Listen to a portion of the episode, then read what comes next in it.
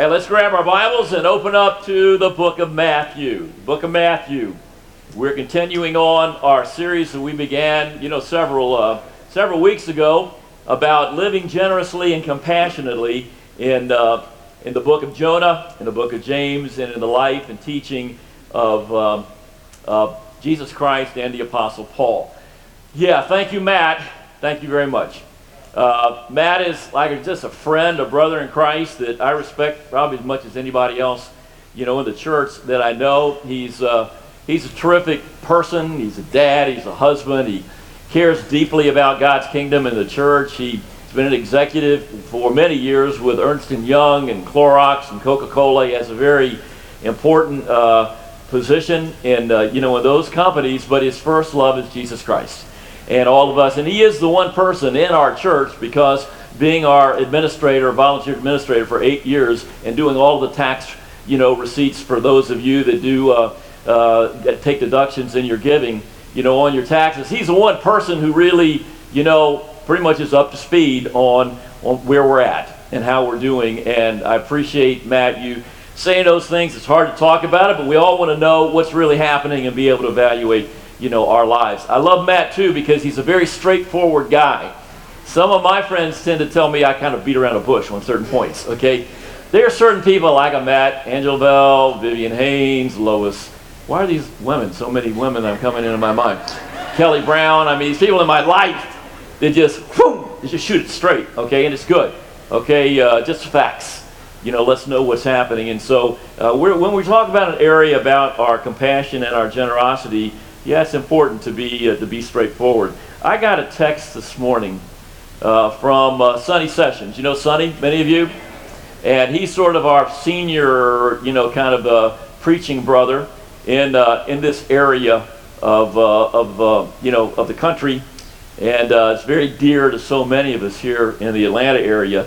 And we send texts to each other the, uh, the evangelist of the, of the various churches here in the Atlanta area. And we typically will do it on a Sunday morning. We'll be praying for each other. We'll give each other a scripture of encouragement. And here's what he sent out today.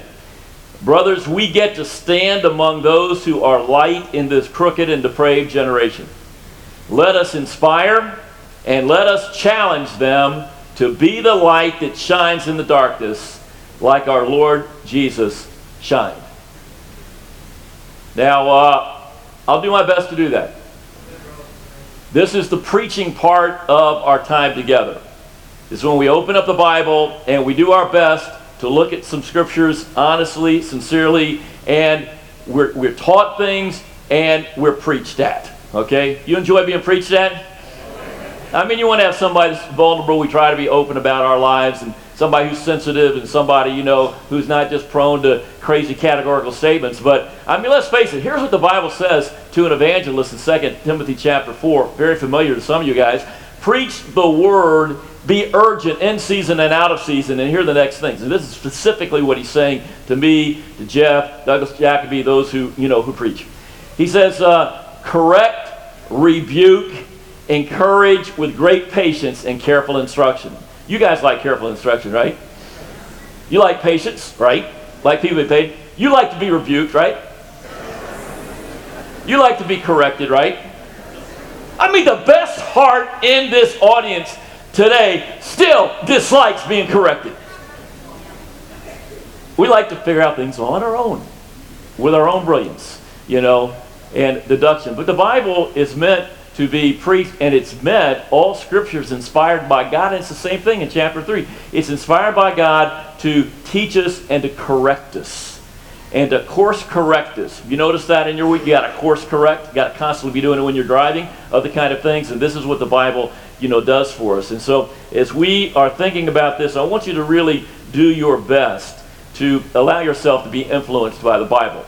Okay? I'm going to put some very important scriptures on the screen and put them to your attention and ask you to deal with them and to pray about because the real sincere seeker of God will take this information, will take the book of Matthew, we're zeroing on Matthew this week, and then it goes through Mark, Luke, and John in the upcoming weeks. You'll take this material and you will study it out for yourself and determine what your convictions are. Fair? And so at the very end, our takeaways are going to be study these passages of Scripture and the whole book, you know, of Matthew on this topic. And then secondly, get in conversations about it. Okay, with your family, with your friends, with your small group, you know, those that you, uh, you, you trust and rely on. And then lastly, to pray for God's will. Not my will, but your will be done. That's going to be a takeaway, okay? You got it right at the beginning. We'll hit it at the end because we got to do some work on this, all right? I want to uh, tell you right up front, I have been influenced in the last couple of weeks. I definitely have been influenced. Let me tell you what's influenced me. Okay, the uh, the first thing that has influenced me is just that crazy book of James. I mean, that is something else. Okay, remember how Jeff talked about it, you know, last time, and talked about uh, Douglas talking about uh, James 4 and sort of a communal, what do you call it, communal rebuke or something like that, that we all are being communally uncomfortable. Maybe that was a phrase, I don't know. Book of James will do that because the book of James really hits at our, our cultural preoccupation with wealth, with worldliness, the way we view other people, and it's not a spiritual way at all. It's very straight straightforward. And yeah, I've been influenced by that and uh, also in listening again to the different sermons and reading through that. I've been influenced by our discussions as, an, as a leadership group with all with our elders, with our evangelists, with our senior staff, where we have talked about exactly the kind of thing that, that Matt brought uh, talked about. Our church has been growing fairly dramatically, but it hasn't been completely reflected in our overall giving. There are probably many factors for that, and we felt like, you know what, we need to do some teaching on this and address it. Now, we'd already had this planned out five months ago about what the teaching would be over this period of time on generosity and compassion through Job and James and uh, the life and teachings of Jesus in the Gospels and the Apostle Paul. But we've been having discussions about and really praying about this because we know that this is just a symptom of spiritual health or not. At the end, again, our first takeaway is going to be when, when we talk about financial resources and money and different things that we've got, it is not about money. It is about stewardship. It's about God's owns everything. He's entrusted me with a certain amount. I'm his manager. It's about spiritual health. It's about Jesus is Lord. The financial piece is just a symptom, you know, of all of that. But yeah, I've been influenced by those discussions. I've been influenced by financial peace. Anybody else? About 150 of our members have taken Financial Peace University courses, and it's, uh, of course, Dave Ramsey is, you know, sort of the uh, initial engine behind that, and many people around the country have uh, you know embraced that and it really teaches being responsible with our money and with our stewardship especially if we call ourselves christians and to be able to get out of debt and to be able to, to view these resources as a way to bless other people's lives. And so the people that have taken financial peace have said over and over and over again to me and to several other uh, members on our leadership group, elders and evangelists, can we, can we somehow teach financial peace or at least this information to the whole church.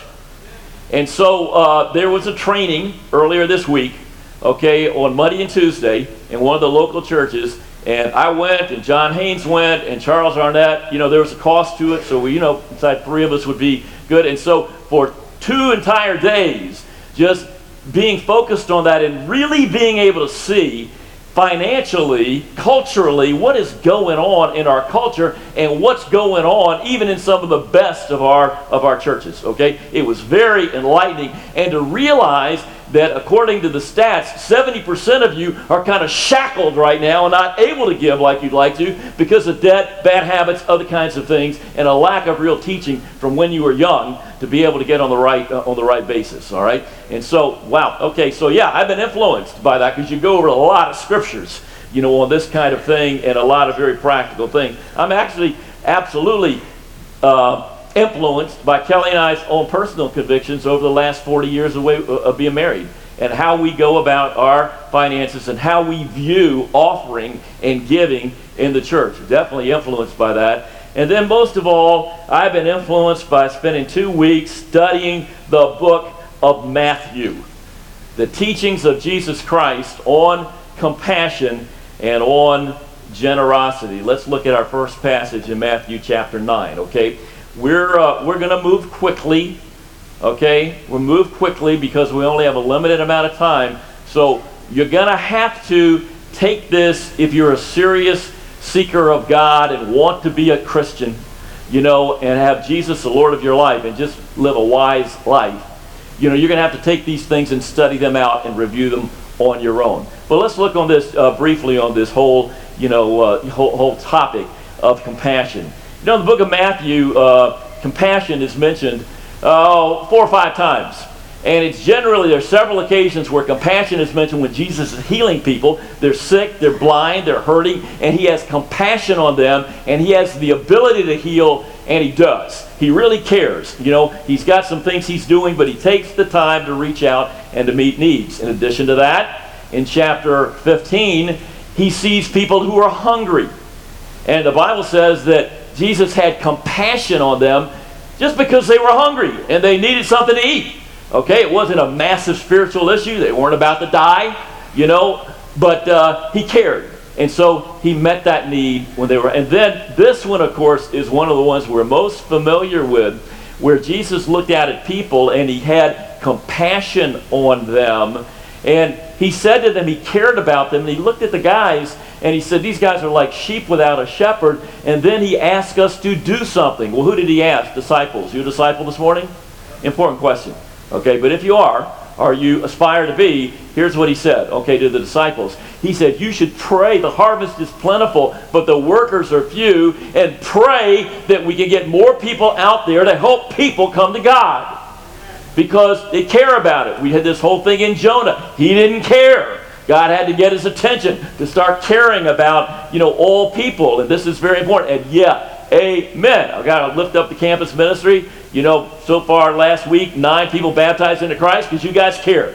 Okay, because you are on a mission and you're learning to care about people. Don't pat yourself on the back too much because you're probably going to get nailed on some of these other passages, you know, coming up. But on on this point, you're a great example. Wouldn't you agree?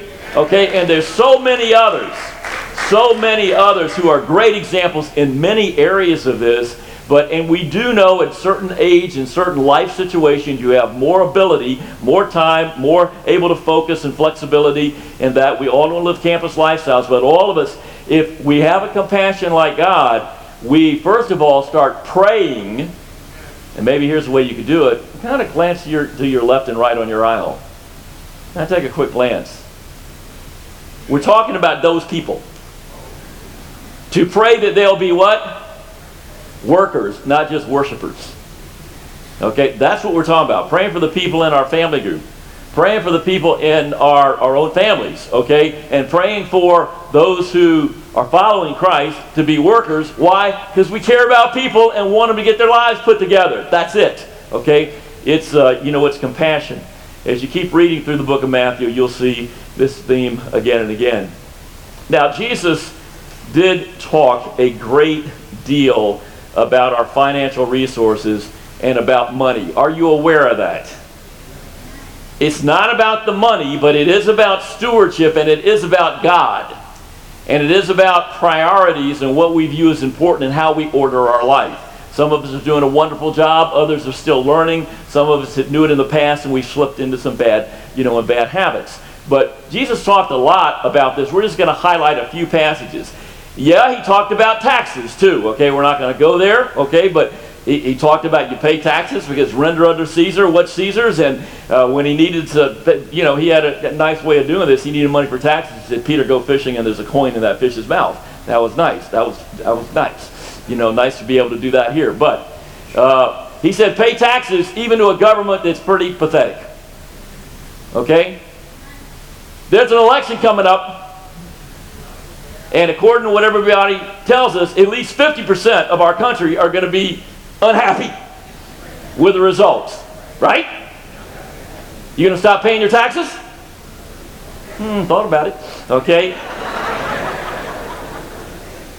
I'm, I'm sorry to tell you, Jesus said pay your taxes. Okay? Take advantage of whatever deductions, other kind of things that you have. But I mean, we're not going to get deep into that, but that's just what he said. You know whether you're happy or not happy with the uh, the present leadership. You know that it's you know it's there. Feel strongly enough about it. You change locations. You know, uh, you know if you can. All right, but here, here's the big thing that Jesus talks about with money when we start off. It's worry. Okay, it's worry. It's one of the worry about your life and, and, and what you have and do you have enough and sometimes how am I being perceived by others and can I feel good about myself because of what I'm making or how much money I have and stuff like this. Jesus says it's a very, it's a very central issue and Jason, thank you last week for giving a good illustration of what it means to seek first the kingdom of God that you labored with this to try to make a decision not on where you would get the most money, but where you could seek God's kingdom first in your family. And we all have to come up with decisions like that, right? Some of them pretty much on a weekly basis, but certainly in, in major decisions in our life. But Jesus will say, worry is a big deal, and we're going to have to study out the scriptures on this to be able to get uh, to be able to get some you know some help with this. In addition to that, all right, this is really really important, and this is why any good teaching on this will let us know no, it's not about money, it's about spiritual health. If you remember Douglas when he taught us two weeks ago, he said, Money is not evil, it's dangerous. Did you know that? It's dangerous. It can be a great tool, and, and, and the Bible tells us the love of money. Now, if you go there, it's the root of all kinds of evil. Now, you can do wonderful things with finances, okay, and resources, whatever you've got. It's not evil, but it is dangerous. And let me tell you how dangerous according to Dr. Jesus.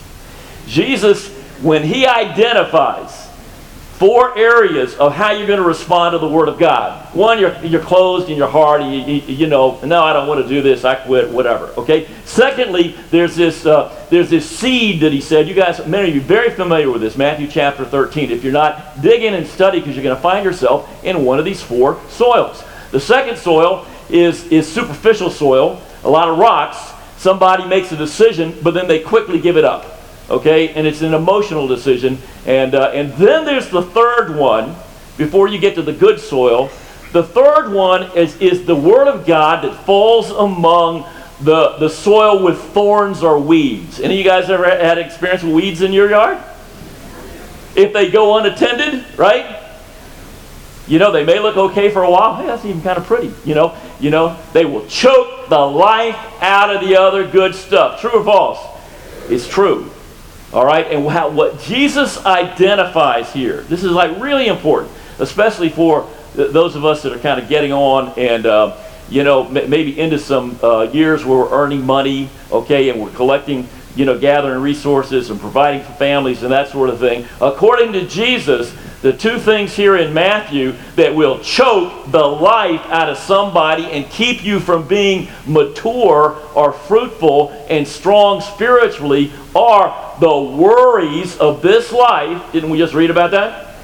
The worries about this life and the deceitfulness of what? Of wealth. It will choke your spiritual life. Do you see why the elders and evangelists are concerned about this? It's not just, hey, what are we collecting on a weekly basis? That's just a symptom, okay? But to make sure we're really teaching on this and, and, and making all of us aware of this. This is, this is a non debatable passage, okay? If you're studying out the scriptures and you're trying to understand Jesus' uh, teaching on money. Now, you can go to so many different sources. It could be a Dave Ramsey, you know, sort of thing. It could be the treasure principle that some of you are familiar with. It could be just some general, you know, overview of what the Bible, you know, has to say about finances. But Jesus spoke about money all of the time. 16 of like the 38 parables have to do with money or financial resources. Some people have added up the verses in Matthew, Mark, and Luke what we call the synoptic gospels and find out that Jesus makes a reference to money or possessions about one out of every 10 verses, and even that's kind of conservative, depending on how you add up. It's really amazing when you look at this because you know just, just what we looked at, what will take you out, and we, we know this through history, what will take you out, I'll just say as a man, since I'm a man, and I'll talk to us men. What takes you out as a man? Money, sex, and pride.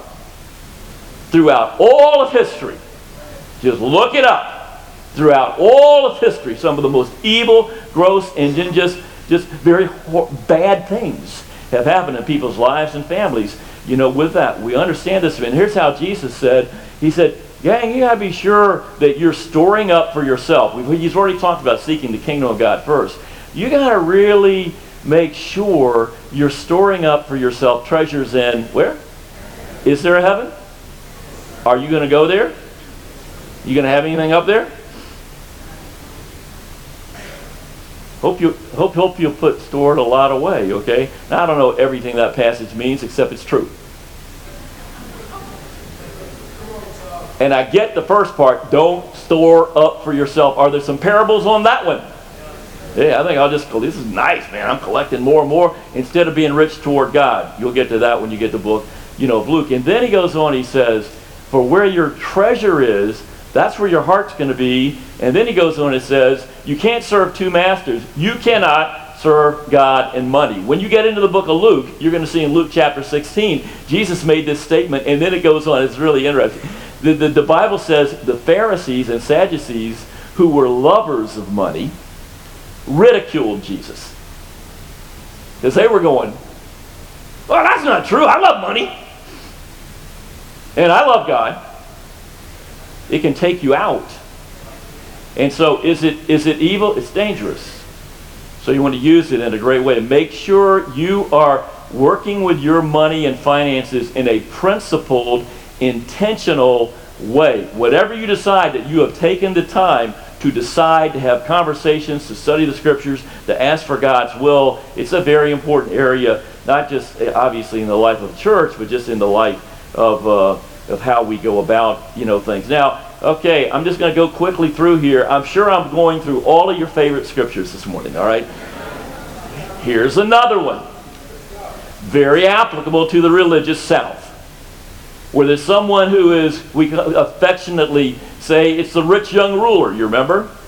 Okay, the rich young ruler in Matthew 19, and he comes up to Jesus. He says, Jesus, I've done all of these commandments, obeying my parents and being nice to people and going to church all my life. What am I lacking? And Jesus told him to go and sell everything he had. Because that was an issue for this guy. He, he didn't tell that to everybody, but he told it to this guy because he saw his heart and where he was at. And then he went on to say, the guy went away happy or sad? He went away sad because he had great wealth. That's what the Bible says. That's what Jesus told us. Here, he goes on and says, then he talks to us, the disciples, says, guys, let's gather around. I need to tell you what just went on right there. How hard it is I want to tell you how hard it is for the rich to enter the kingdom of heaven. It's easier to get through the uh, camel to get through the eye of a needle than for a rich man to get into the kingdom of God. Can rich people get into the kingdom of God? Yes! Because you sort of want to be. Yes, if you do it the right way, if God blesses you with it and you use it, okay, is it is it evil to be rich? No. James already talked about, okay, here's how the rich brothers and sisters ought to, ought to view things. And Paul does the same in 1 Timothy chapter 6. We'll see this later on as we go through the series. Is it dangerous? You bet. You bet. And so he said, is it hard? Is it hard? Now, something interesting is going to happen in just a few days. We're going to have some of our very special friends in North River that are going to be returning to us. And they're coming from Africa, and they're coming from the Middle East. They've been touring around with, with, with Douglas, actually about 140, you know, from you know all over the country and the world. But but many people from the North River are walking in the footsteps of where Jesus walked, and they're in a different part of the world.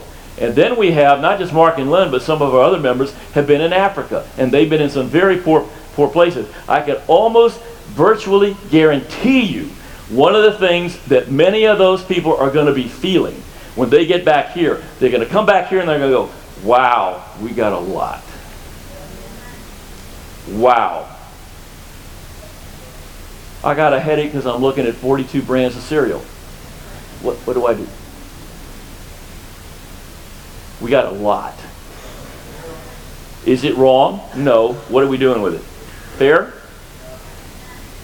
But they are going to come back, because many of you have had this experience, um, I remember back years ago when some people from uh, different parts of the country would come and visit with some of us. I didn't live here at the time, so I'm going to give myself a pass on this one. I was simply in Southern California where nobody really cares about wealth, you know, and riches, and, you know, so Kelly and I were exempt.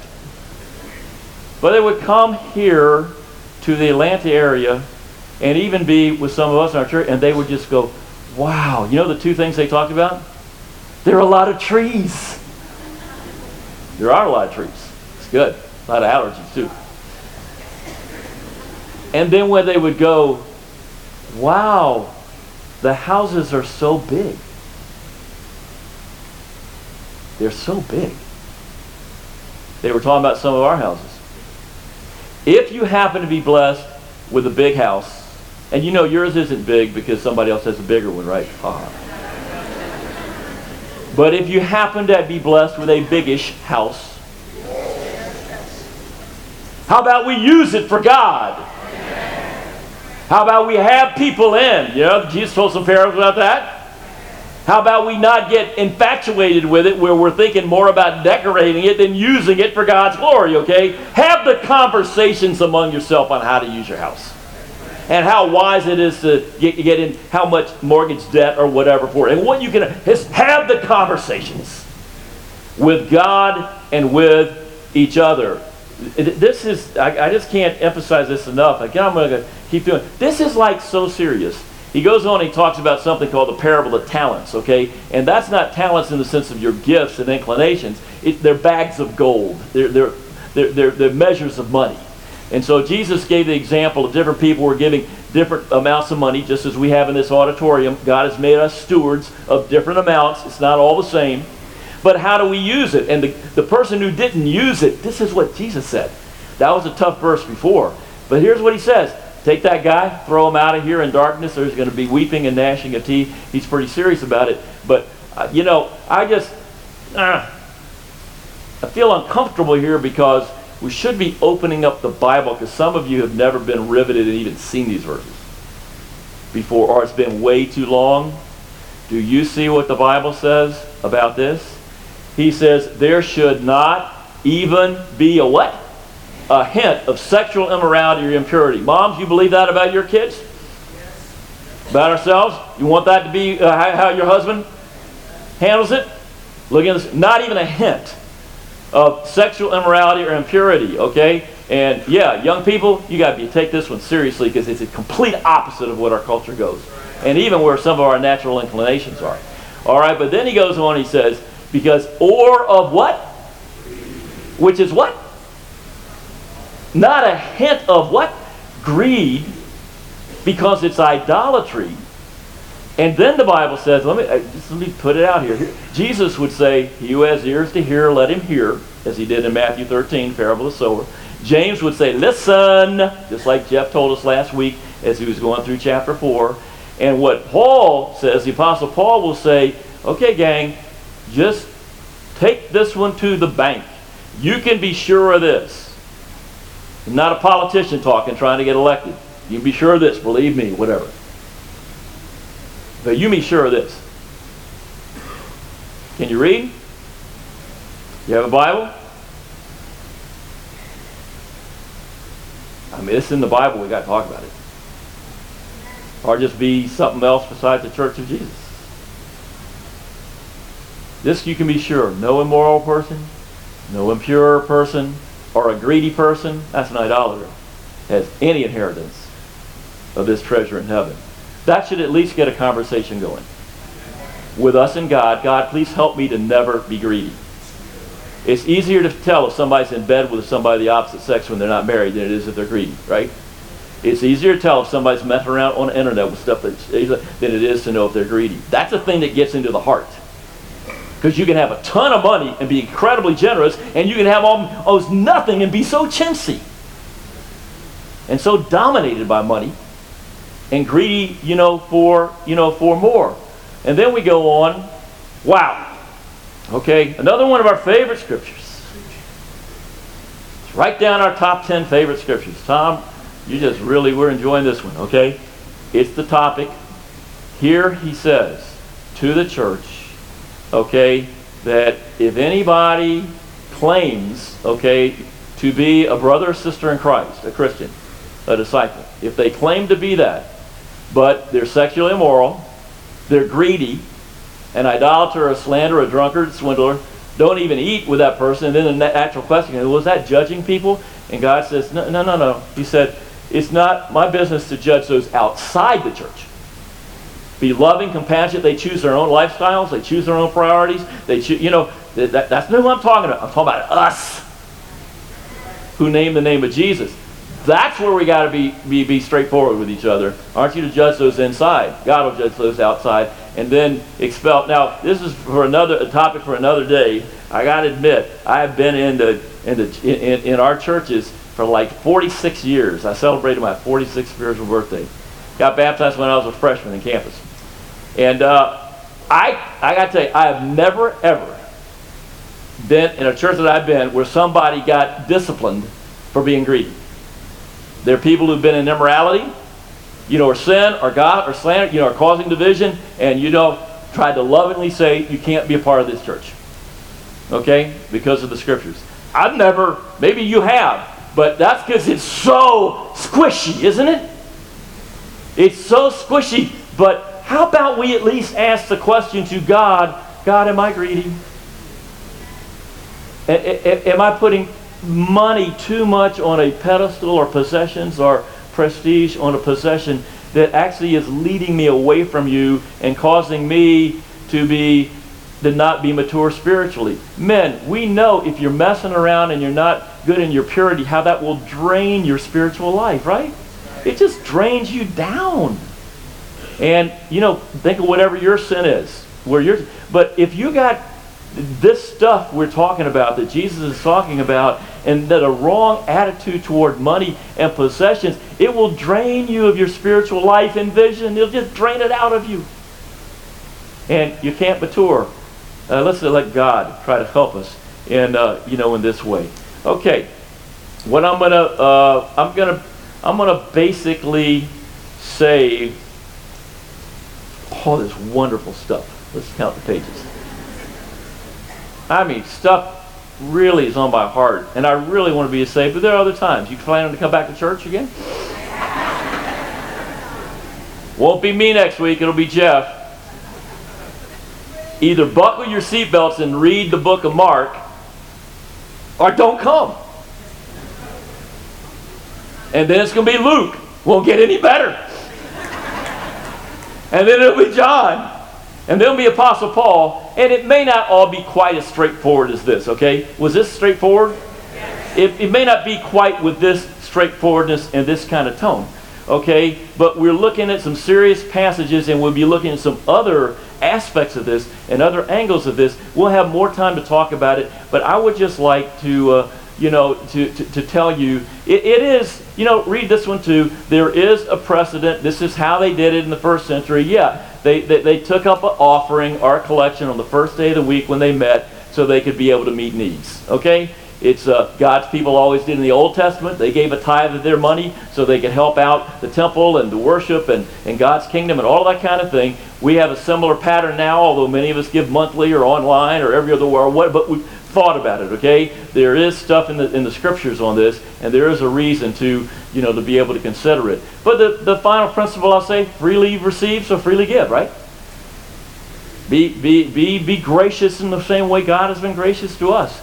And then he also, I don't want you to, uh, to, to, to not know that Jesus talked about other things than money. You know, are you aware that uh, even if you give, if you give a cup of water to somebody and meet a need, you know, and care about them, you know, one of these who's, who's my disciple, he said, you're not going to lose your reward. Okay, whether it's reward in this life or in the, in, in the life after we pass from here. And so there, there's, there are warnings in uh, Matthew, Mark, Luke, and John about money, but there are also much inspiration, you know, uh, as well. And of course, the biggest one is to be like Christ, is to be like God. That's the why. That's where the Holy Spirit in you, if you're a Christian, is trying to make me and you just more and more giving and loving and godlike. Okay? And the takeaways, okay? Here's, here's my takeaways. We'll talk about more about these kinds of things, I'm sure, and uh, but but it's not about the money. It's about stewardship. It's about lordship. It's about priorities. It's about discipline. It's about you know bigger things. It's about our heart. Secondly, have conversations about this. Have conversations about this. I had a conversation with one of my really good friends because we've been thinking about this area, and I'm just starting to talk to my friends. How are you doing? What are you? Uh, I haven't been doing so good at my giving. What's up? He, he said, "Well, we haven't haven't given, uh, you know, for X number of months because of X, Y, Z. I said, okay, I understand there's a process and thinking in that. Did, did you get any, did you talk to anybody? Did you get any counsel on that? Like from another mature Christian? I said, no. Did you, did you talk to your wife about it? Oh, no, not really. I kind of handle. I said, you know what? That would be a good idea. Don't you agree? Have conversations with your wife, with your close friends. Talk about it. Okay? And do it. Uh, do it in a uh, game perspective. Be humble. Give the benefit of the doubt to people. There's a lot of stuff that we don't know that goes on people's lives. Okay, I looked over this one. Obviously, we said at the very beginning, study the scriptures. For your own convictions, then just pray. Pray for God's will. Pray, your will be done, Father. Jesus is Lord.